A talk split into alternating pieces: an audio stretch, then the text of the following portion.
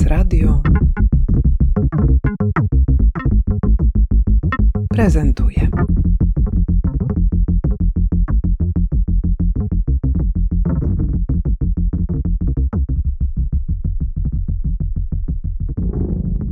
Cześć, dzień dobry. Artur Frankowski, jestem projektantem, typografem, projektantem krojów pism, wykładowcą na Akademii Sztuk Pięknych na Wydziale Wzornictwa, gdzie prowadzę pracownię projektowania komunikacji wizualnej i typografii. Jestem e, czasem też kuratorem, autorem. Jesteś też połową duetu A, Fontarte. zapomniałem. Tam najważniej, o najważniejszych rzeczach zawsze się zapomina. Oczywiście jestem połową duetu Fontarte, czyli studia projektowego, które założyłem w 2004 roku wspólnie z Magdaleną Frankowską i które też e, współdziała z różnymi instytucjami kultury i sztuki. Tutaj się upomniałam o Magdę, bo rzeczywiście jesteście tandemem, jesteście duetem. prawda, Was się tak. właściwie nie rozróżnia. Nie wiadomo, kto co zrobił w tych waszych pracach. I pewnie nie ma co tak szczegółowo podchodzić do sprawy, ale jeśli chodzi o tę książkę, która jest dzisiaj pretekstem do naszego spotkania, to bez wątpienia wiadomo, kto co zrobił, dlatego że na okładce jest Twoje nazwisko Artur Frankowski, design jako program, programowanie i projektowanie graficzne. To brzmi poważnie. Tytuł mówi w zasadzie wszystko. Znaczy, tytuł mówi design jako program, czyli dla mnie od dawna było e, sprawą ważną, e, żeby pokazać, że projektowanie jest dziedziną kreatywną, ale jednocześnie w pewien sposób planowaną.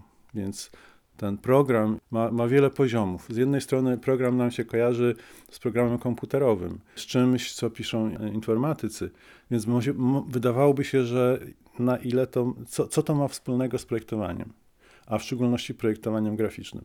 Z drugiej strony program to jest pewien cel, e, założony cel, który chcemy osiągnąć, ale projektowanie jest taką dziedziną, która ma róż, różne definicje i w, w jednej z tych definicji mieści się pojęcie właśnie przewidywania pewnych efektów, które chcemy uzyskać. Więc moim zdaniem program w jakiś sposób i design są wzajemnie połączone. Czułem to od dawna, ale też patrząc wstecz w lata 60. okazało się, że, że, że były takie osoby jak na przykład Karl Gerstner, niemiecki projektant i typograf, który opracował taki sposób projektowania polegający na zmiennych. Czyli właśnie on wymyślił sposób, w cudzysłowie, programowania designu. Czyli nie myślimy o niebieskich migdałach i nagle będziemy mieli jakąś wizję, tylko podchodzimy do problemu bardzo systematycznie, celowo, wyznaczamy sobie określone zmienne projektowe dla danego projektu i wybieramy te zmienne, które według nas będą rozwiązywać pewien problem. Wydaje się, że to jest proste, ale właśnie on taki, taką myśl e, pierwszy ukuł, że projektowanie ma w sobie element właśnie takiej strukturyzacji. Zresztą było to w latach 60., kiedy szkoła, tak zwana szkoła szwajcarska święciła triumfy na świecie i ta szkoła szwajcarska właśnie opierała się na rygorze w projektowaniu. Tak zwany grid, czyli siatka typograficzna, to był ten element, który strukturyzował projektowanie graficzne nie tylko w Szwajcarii, ale i w Stanach Zjednoczonych wówczas, może mniej we Francji czy w Polsce. W Polsce bardzo jakby to nie miało przełożenia, bo mieliśmy Polską Szkołę Plakatu, ale to myślenie takie nowoczesne, które później przełożyło się na tak zwany international style, czyli projektowanie, które wykorzystywały korporacje w szczególności amerykańskie, do budowania identyfikacji wizualnych. Więc to był taki trend, z którego Gerstner wyciągnął pewne wnioski, i te wnioski, moim zdaniem, nadal są ważne, istotne dla, dla tego, czym projektowanie dzisiaj, z czym będzie też. To jest jedno, jedno z takich nazwisk, moim zdaniem, kluczowych, ale był też programista niezwykły Alan Kay, Amerykanin, który w latach 60. wymyślił koncept komputera dla dzieci, małego komputera, który byłby przyjazny i pozwalałby na programowanie dla każdego.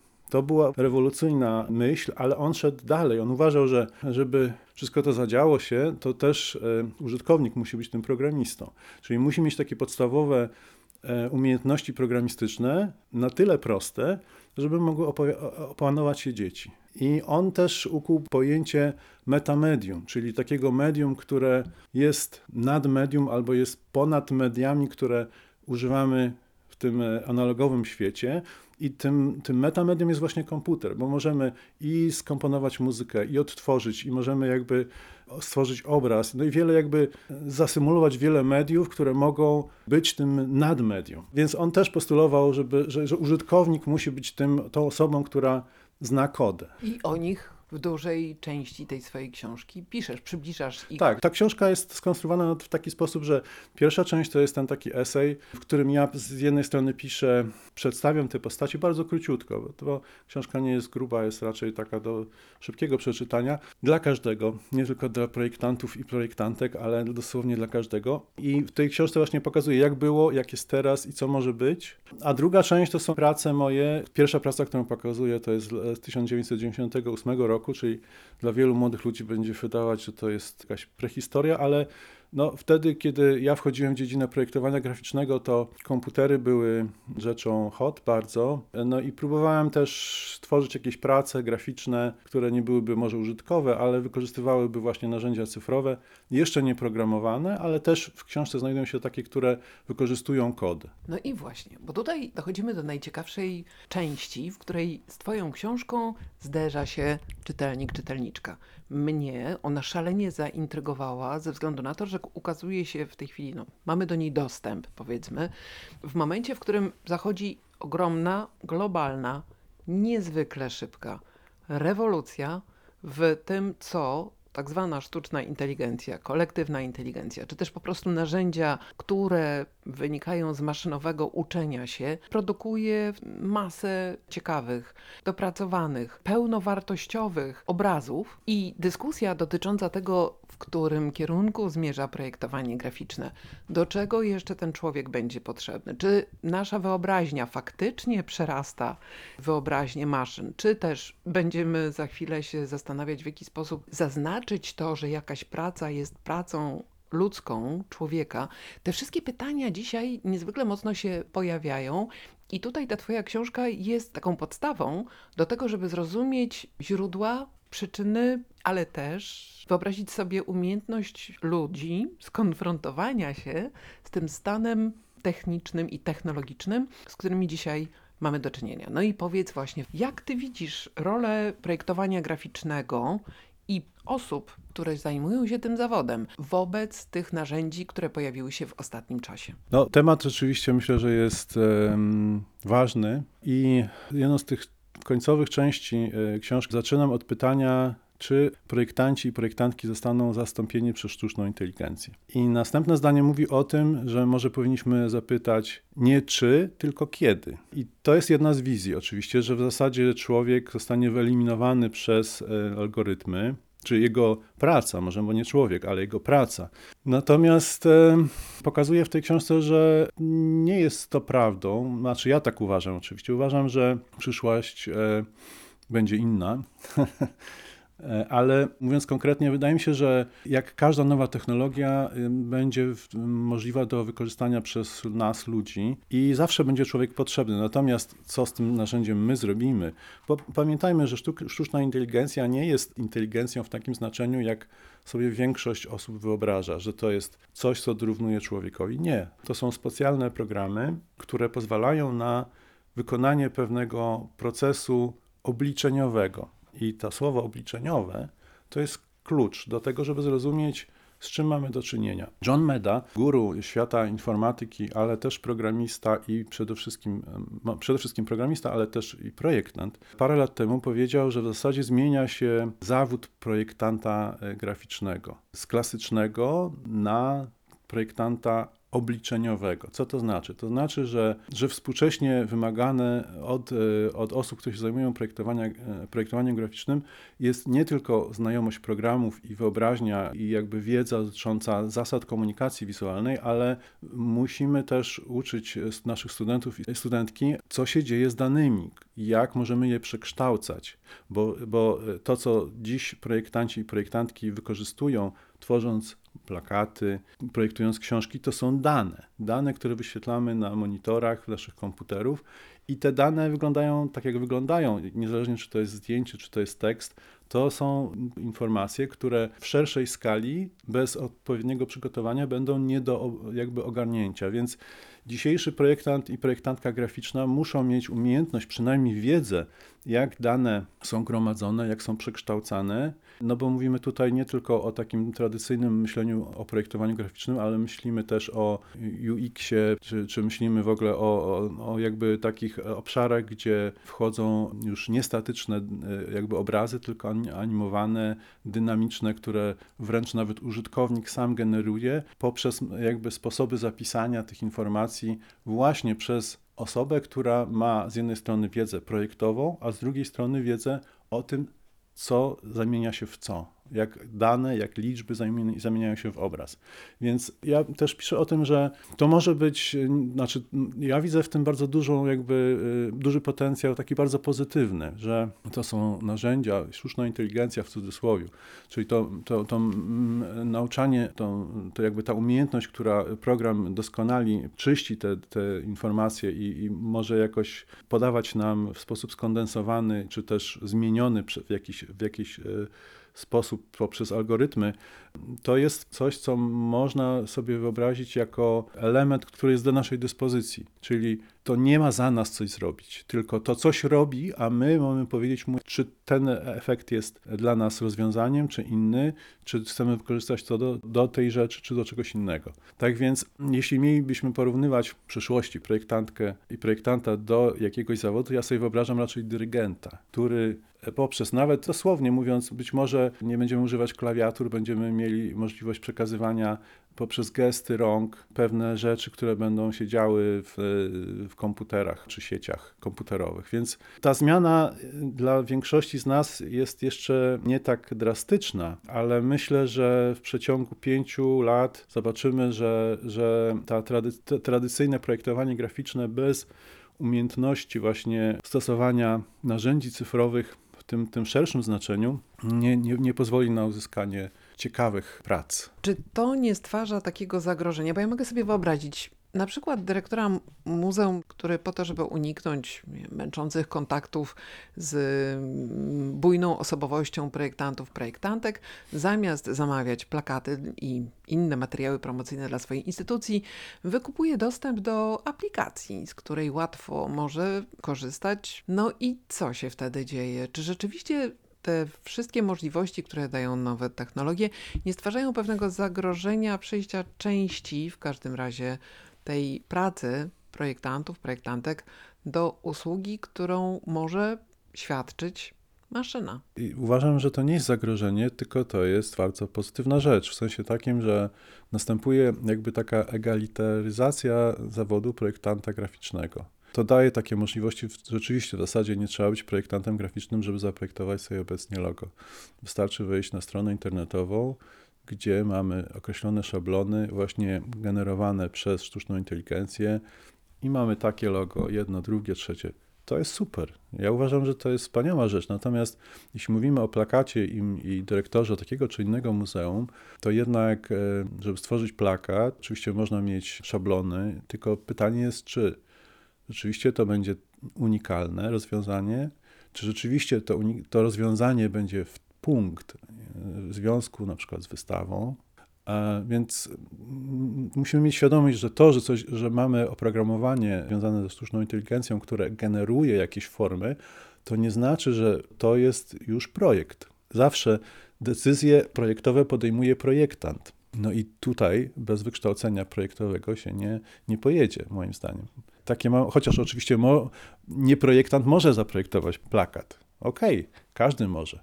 Natomiast e, myślę, że w takiej sytuacji tym bardziej właśnie wiedza projektowa będzie miała większe znaczenie w kontekście tego, że to narzędzie jest dostępne dla każdego.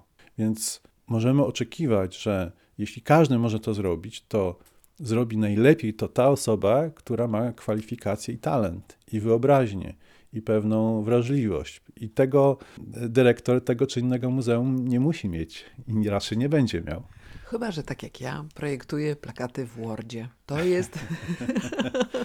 Ale nie ma znaczenia, jakie to jest narzędzie. Ważne, żeby, żeby działały. To jest najważniejsze. Czy jednak czynnik ludzki wygra? Ja, ja, ja zawsze uważam, że w szczególności jak popatrzymy w przeszłość, żadna z technologii nie zastąpiła kreatywnego myślenia i kreatywności. One pomagały w taki albo w inny sposób, ale człowiek, dopóki nie, sztuczna inteligencja nie będzie tą tak zwaną generalną sztuczną inteligencją, która działa w podobny sposób, myśli, analizuje, łączy fakty, dopóty nie mamy się czego bać. Obszarem, którym zajmujesz się i jako Fontarty się bardzo zajmujecie, jest też typografia. Czy te same zjawiska dotyczą typografii i tworzenia krojów pism? Myślę, że w dużym stopniu tak. To znaczy, oczywiście nie ma jeszcze krojów pism, które by same w sobie były sztuczną inteligencją, ale istnieją już od, od kilku lat e, fonty, które są nazywane variable fonts, czyli fonty zmienne, inaczej mówiąc. Są to fonty, które pozwalają na zapisanie niestatycznych, e, statycznego wizerunku liter, ale liter, które się zmieniają. Możemy sobie wyobrazić jakieś dwa na przykład wzorce, na przykład literę cienką, literę grubą i interpolujemy, czyli przelewamy jakby z, ten, z, jednego wzorca do drugiego i możemy sobie wybrać, czy ta litera będzie cieńsza, troszeczkę bardziej, czy troszeczkę mniej. Wyobraźmy sobie, że tych wzorców mamy więcej, nie dwa, ale na przykład osiem albo jeszcze więcej. Wtedy powstają jakby takie przestrzenie projektowe, które pozwalają nam na, na generowanie różnych odmian krojów pism, i to nawet istnieją dzisiaj fonty takie, które, które wyglądają w ten sposób, że z jednego pliku możemy uzyskać jednocześnie odmianę pochyłą i jednocześnie prostą. Nie mówię o tym, że, że rzeczą taką oczywistą się wydaje, że mamy odmianę wąską, szerszą, prawda, normalną, bardziej szeroką i bardzo szeroką, prawda? No to jest takie linearne myślenie. Ale ktoś może powiedzieć, ok, fajnie, ale po co? Po to, że te fonty możemy stosować na przykład na stronach internetowych, w zależności od urządzenia, jakie będziemy wykorzystywać, będą skalować się formy glifów, czyli liter, do określonych na przykład stopni pisma. Coś takiego jeszcze jest, że kroje pism, które dzisiaj stosujemy w większości, one mają tę samą formę w znaczeniu takim, że jeśli jest litera A w dużym stopniu pisma i w małym, to ona w zasadzie jest taka sama. W czasach metalowych czcionek tak nie było. Oddzielnie mieliśmy tak zwany garnitur czcionek 8-punktowych, 12-punktowych, 48-punktowych. I jeśli byśmy te odbitki tych wszystkich liter A z tych różnych nałożyli na siebie, okazuje się, że one nie wyglądały tak samo. One były różne i na przykład przy dużym stopniu pisma litery były bardziej kontrastowe, czyli na przykład niektóre elementy cieńsze były jeszcze cieńsze niż w tych mniejszych odmianach. Dzisiaj możemy to zaimplementować w fontach e, komputerowych, e, właśnie w OpenType formacie i właśnie wyobraźmy sobie, że mamy tekst, który jest w małym stopniu pisma i on ma te literki takie normalne, a jeśli powiększymy, to jakby przeprojektujemy je i one się stają właśnie cieńsze, takie jak powinny być w dużych stopniach. To jest pokazanie takiej rzeczy bardzo użytkowej, ale to daje nam możliwość wpływania na to, czym znak jako litera może być. Bo wydaje nam się, że jest czymś stałym, a okazuje się, że wcale nie musi być tak. Jest takie studio Underwear, które właśnie jest zafascynowane tą technologią OpenType i, i Variable Fonts. I on, oni idą krok dalej. Oni uważają, że w zasadzie każdą literę można zmienić w inną literę. To jest szokujące, ale rzeczywiście, jeśli sobie wyobrazimy, że skoro mam jakiś znak i on ma określoną liczbę punktów, no to jakie znaczenie ma, czy on wygląda jako litera A, czy jako litera na przykład O? To jest kwestia tylko ułożenia tych punktów. Więc możemy sobie wyobrazić, że ta technologia pozwoli nam nie tylko na zmianę wielkości wyglądu znaków, ale nawet zmianę znaków. Nie wiem, dokąd nas to doprowadzi, mówiąc szczerze, ale myślę, że to jest fascynujące, że takie możliwości się dzieją, czy, czy są stwarzane i, i myślę, że, że na pewno y, będą osoby, które będą ciekawe i będą mogły to wykorzystać do czegoś. Wszystkich tych, których zaintrygowała ta nasza krótka rozmowa, na pewno ucieszy Twoja książka. Zapraszamy do Będ Księgarni, gdzie przed chwileczką zakończył się Twój dyżur z autografem. Kilka tych książek z Twoim autografem czeka tam na tych, których design jako program, programowanie i projektowanie graficzne zainteresowało. A jeszcze wiesz, na koniec chciałabym, żebyś, bo dużo mówiłeś o projektowaniu, ta rozmowa koncentrowała się jednak na zawartości Twojej książki. Gdybyś jeszcze dodał taką rzecz związaną z programowaniem, bo nie dla wszystkich pewnie to połączenie projektowania i programowania jest takie bardzo czytelne. To słowo program można rozumieć w kontekście tej książki na, na kilka różnych sposobów. Po pierwsze, jako sposób myślenia.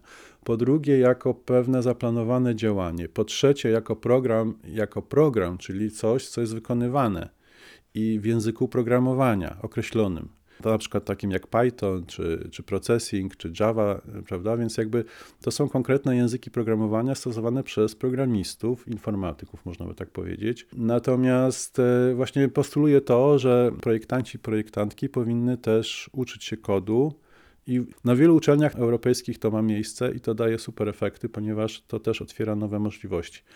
Jest taki język programowania, który nazywa się Processing, który powstał w 2004 roku, który jest ukierunkowany na osoby kreatywne, na e, artystów i artystki i projektantów i projektantki. I to nie wymaga studiów wieloletnich, żeby zacząć stosować to. Jak to się używa? No jest określone środowisko programistyczne, które jest za darmo, które można, też można używać przez, przez sieć internetową, więc ten kod można wpisywać w okienku sobie w przeglądarce i potem wyświetlają się, możemy uzyskać animacje, proste formy geometryczne, ale też typograficzne, więc to, to jest fajne, że jest to wszystko opisane. Za, zachęcam do tego, żeby zajrzeć na stronę processing.org. To jest strona, gdzie tam zobaczycie też animacje, jakie można ale przede wszystkim to, że, że jest to olbrzymia jakby takie środowisko ludzi, którzy pracują wspólnie nad tym, żeby umożliwić innym właśnie używanie programowania i, pro, i programować. To jest fajne, że, że to jest jakby taka płaszczyzna też edukacyjna. Nie, nie, musimy chodzić na kursy, wystarczy, że